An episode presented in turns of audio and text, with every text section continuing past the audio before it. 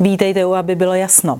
Kdo z prezidentských kandidátů má větší šanci oslovit občany protestující na Václavském náměstí? Má agresivnější příznivce generál Pavel nebo Andrej Babiš? Proč budí billboard se slovem voják tak obrovské emoce? A proč má Fialova vláda odejít i s generálem? I o tom bude řeč. Ve studiu je se mnou někdejší premiér České republiky a předseda České strany sociálně demokratické, dnes ekonomický poradce a také pravidelný politický komentátor pořadu, aby bylo jasno, pan Jiří Paroubek. Dobrý den. Dobrý den. Pane premiére, vy jste vystoupil v sobotu na Václavském náměstí na demonstraci Česká republika na prvním místě.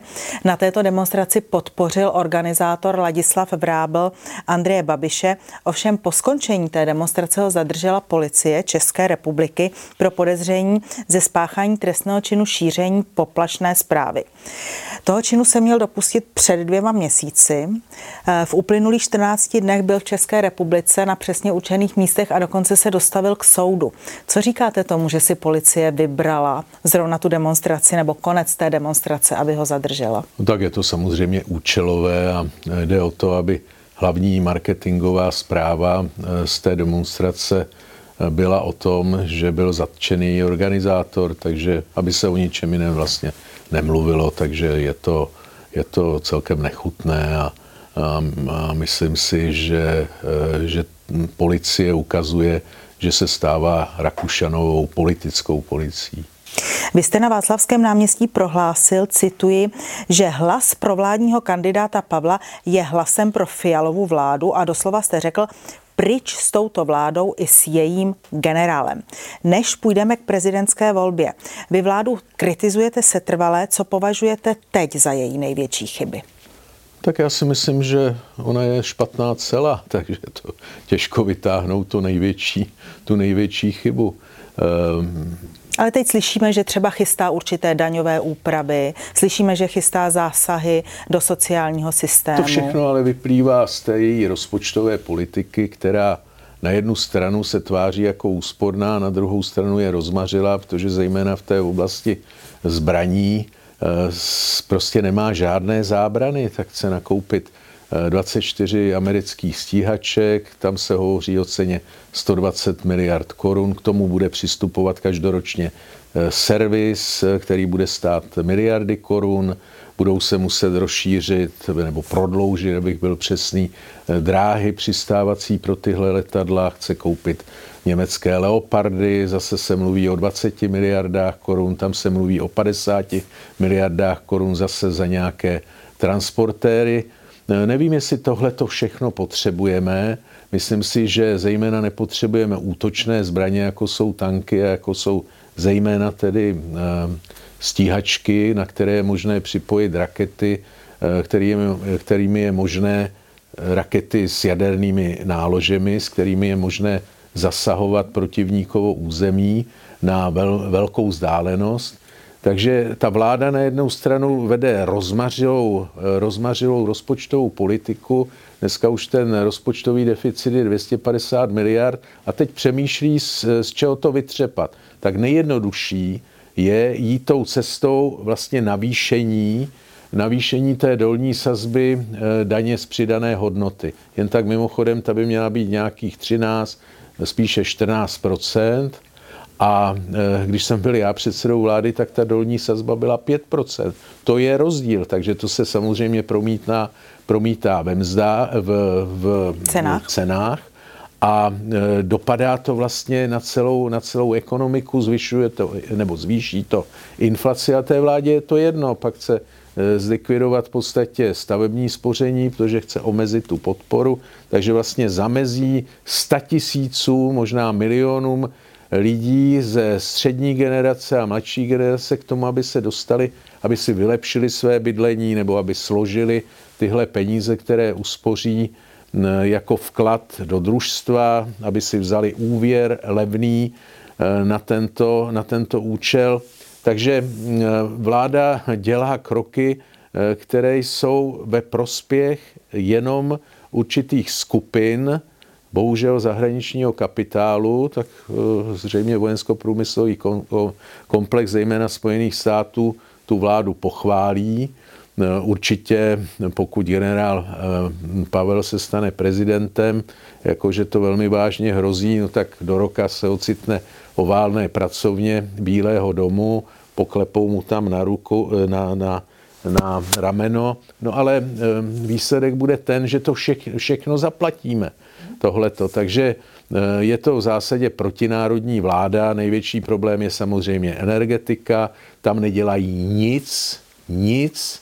To, co říká Andrej Babiš, tam se shoduje s mým názorem dlouhodobě, že je potřeba znárodnit ČES, vykoupit, v Česu se válí na účtech 200 miliard korun, tak je možné vykoupit drobné akcionáře, zestátnit ten podnik, razantně snížit ceny, tak, aby se to projevilo v životě domácností a samozřejmě i firem.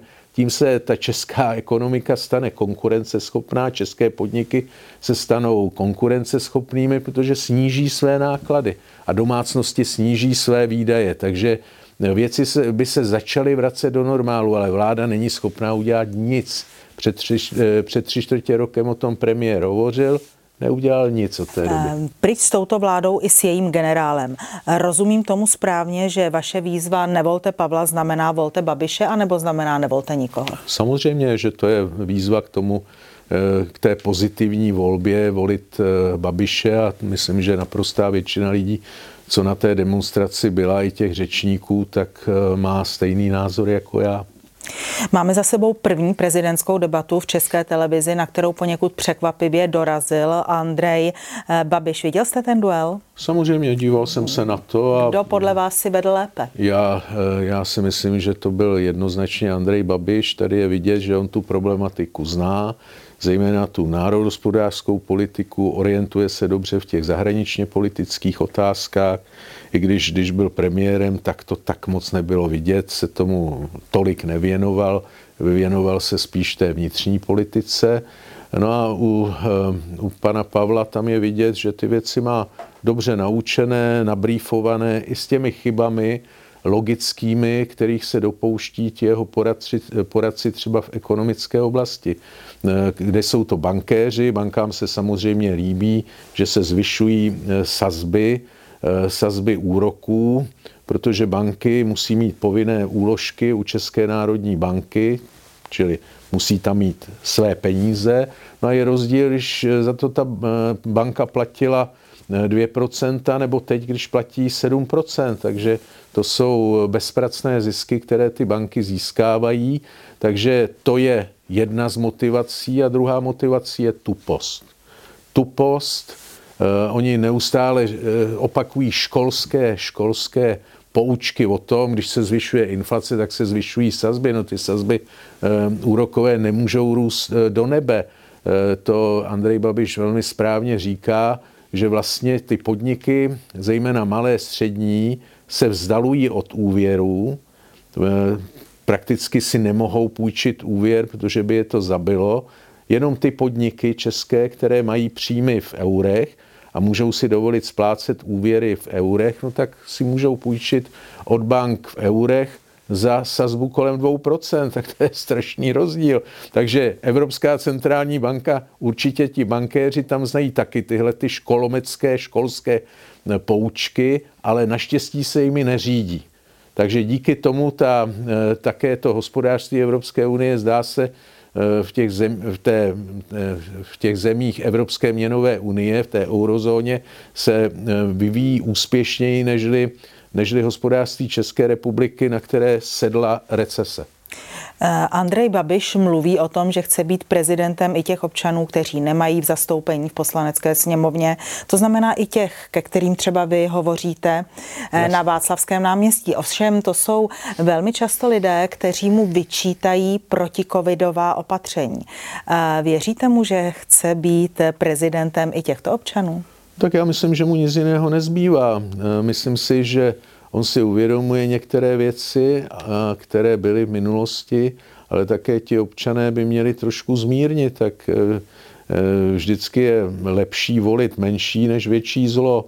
A když nic jiného, tak Andrej Babiš je podstatně menší zlo, nežli člověk, který se v ničem nevyzná, který chce vést tu republiku směrem k vazalství ke Spojeným státům. Eh, často novináři píší, že v podstatě ano s Andrejem Babišem zůstalo jako kůl v plotě. Já to zde uvádím proto, že i například předseda strany, eh, České strany sociálně demokratické, kde vy jste také dlouhá léta působil, pan Šmarda se vyjádřil, že bude volit eh, generála Pavla. Stejně tak se ehm, nepodporu, to je takhle, ani SPD nevyjádřilo podporu Andreji Babišovi. Jak se díváte na to, že v podstatě snad snad jenom KSČM a Trikolora, možná ještě nějaké další strany, ale to jsou tuto chvíli mimo parlamentní strany, vyjadřují vedle hnutí ano Andreji Babišovi podporu. Tak Česká sociální demokracie je také mimo parlamentní ano. strana. A řekl bych, že pokud budou takhle pokračovat a budou se přihlašovat eh, k, řekněme, k politickému programu, který je vysloveně pravicový, v podstatě totožný s programem programem Fialovy vlády, no tak dopadnou tak, jak to říká Michal Hašek celkem vtipně, eh, že se, že se z nich stane ČSSD 0,9, 0,9. To znamená, eh, že se propracují k těm 9 desetinám procenta příštích volbách. Prostě celé to vedení sociální demokracie popřelo v podstatě svoji politiku, protože s hnutím ANO byli ve vládě. Proto jsem se ptala, ano úspěšné vládě. Ty dvě vlády, ať Sobotkova nebo Babišova, byly úspěšné. Eh, rostla životní úroveň lidí, eh, klesal relativně státní dluh do roku 2019, včetně dokonce klesal absolutně, přitom rostla eh, produktivita práce, takže to hospodářství bylo velmi, na velmi slušné úrovni. To se samozřejmě změnilo covidem, no ale není země, ve světě, kterou by COVID ekonomicky nezasáhl. No a, a teď eh, ta, ta deruta hospodářská pokračuje eh, bohužel dál, ještě se zesiluje za té pravicové vlády, upřímně všechny pravicové vlády přivedly zemi ke krizi. Tahle nebude výjimkou, protože jsou to lidé, kteří ekonomice nerozumí. Takže jistou předností Andreje Babiše je, a já to tak vnímám, že prostě té ekonomice, tomu národnímu hospodářství rozumí, že má nějaký příběh podnikatelský, eh, že konec konců má i určité sociální cítění. Je to, je to pro mě jako pro socialistu eh, takové zjištění zvláštní, že vlastně dneska tím hlavním zastáncem zájmu eh, pracujících, zájmu zaměstnanců není sociální demokracie, ale eh, miliardář. Takže eh, chlapci v Lidovém domě musí vzít rozum do hrsti a s touhle politikou, to je politika likvidátorství, pokud chtějí, chtějí tedy se změnit jenom na realitní kancelář, no tak ať to řeknou a uděláme jiný projekt obnovené levice, protože takhle to skutečně nejde. Eh, v současné době zde máme dva kandidátské tábory, ty si navzájem nic nedarují. Nicméně vidíme na mítincích Andreje Babiše, že, mu, že na něj třeba pískají nebo křičí příznivci Petra Pavla. Na mítingu Petra Pavla jsem zatím nic takového nezaregistrovala. Eh, jak se díváte na ony dva tábory? Jsou podle vás stejně agresivní nebo jsou někteří z nich agresivnější? No tak já myslím, že agresorem je ten, kdo napadá mítingy toho druhého. Tak pokud jsem měl možnost eh, krátce, eh, krátce být v kontaktu s Andrejem Babišem, no tak eh, ten minulý týden ho tam málem s paní ušlapali. Myslím, že to bylo v Jablonci. V Jablonci ano. Takže ty, ty protidemonstrace organizuje Milion chvilek.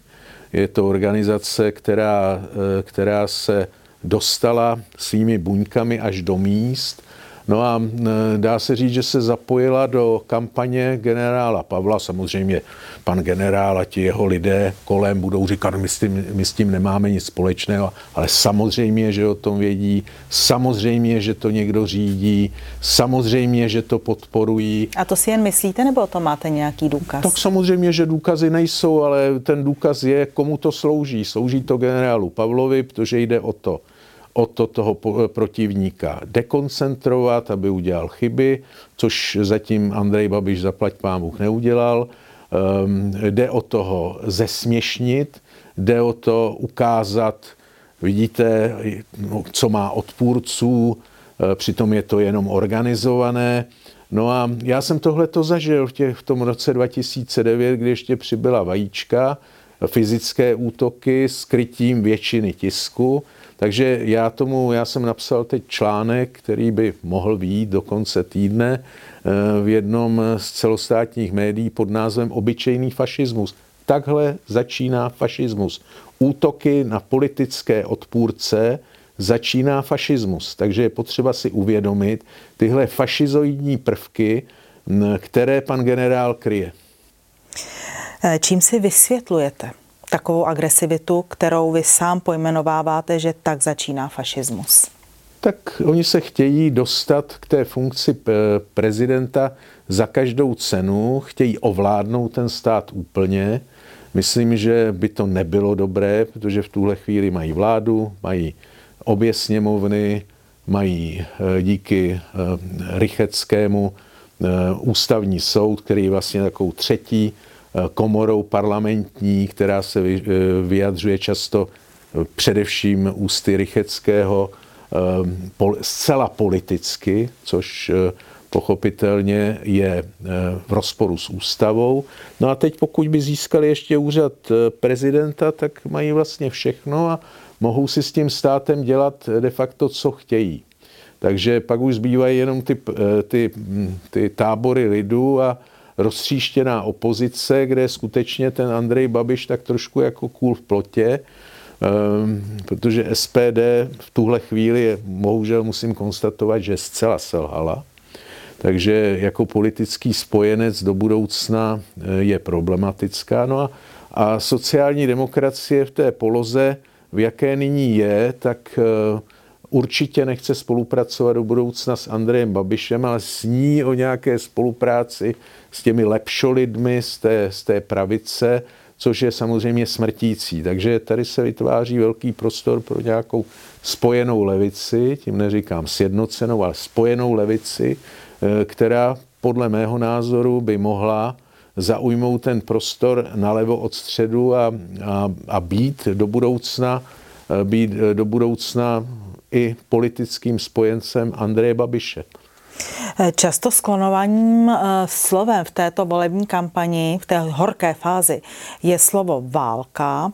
Obrovský poprask vzbudil billboard Nezavleču Česko do války jsem diplomat, ne voják proč podle vás ten billboard vzbudil takové emoce a není to částečně umělé, protože já nevím, ale chodí mezi lidmi a spousta lidí si přeje spíš mír než válku.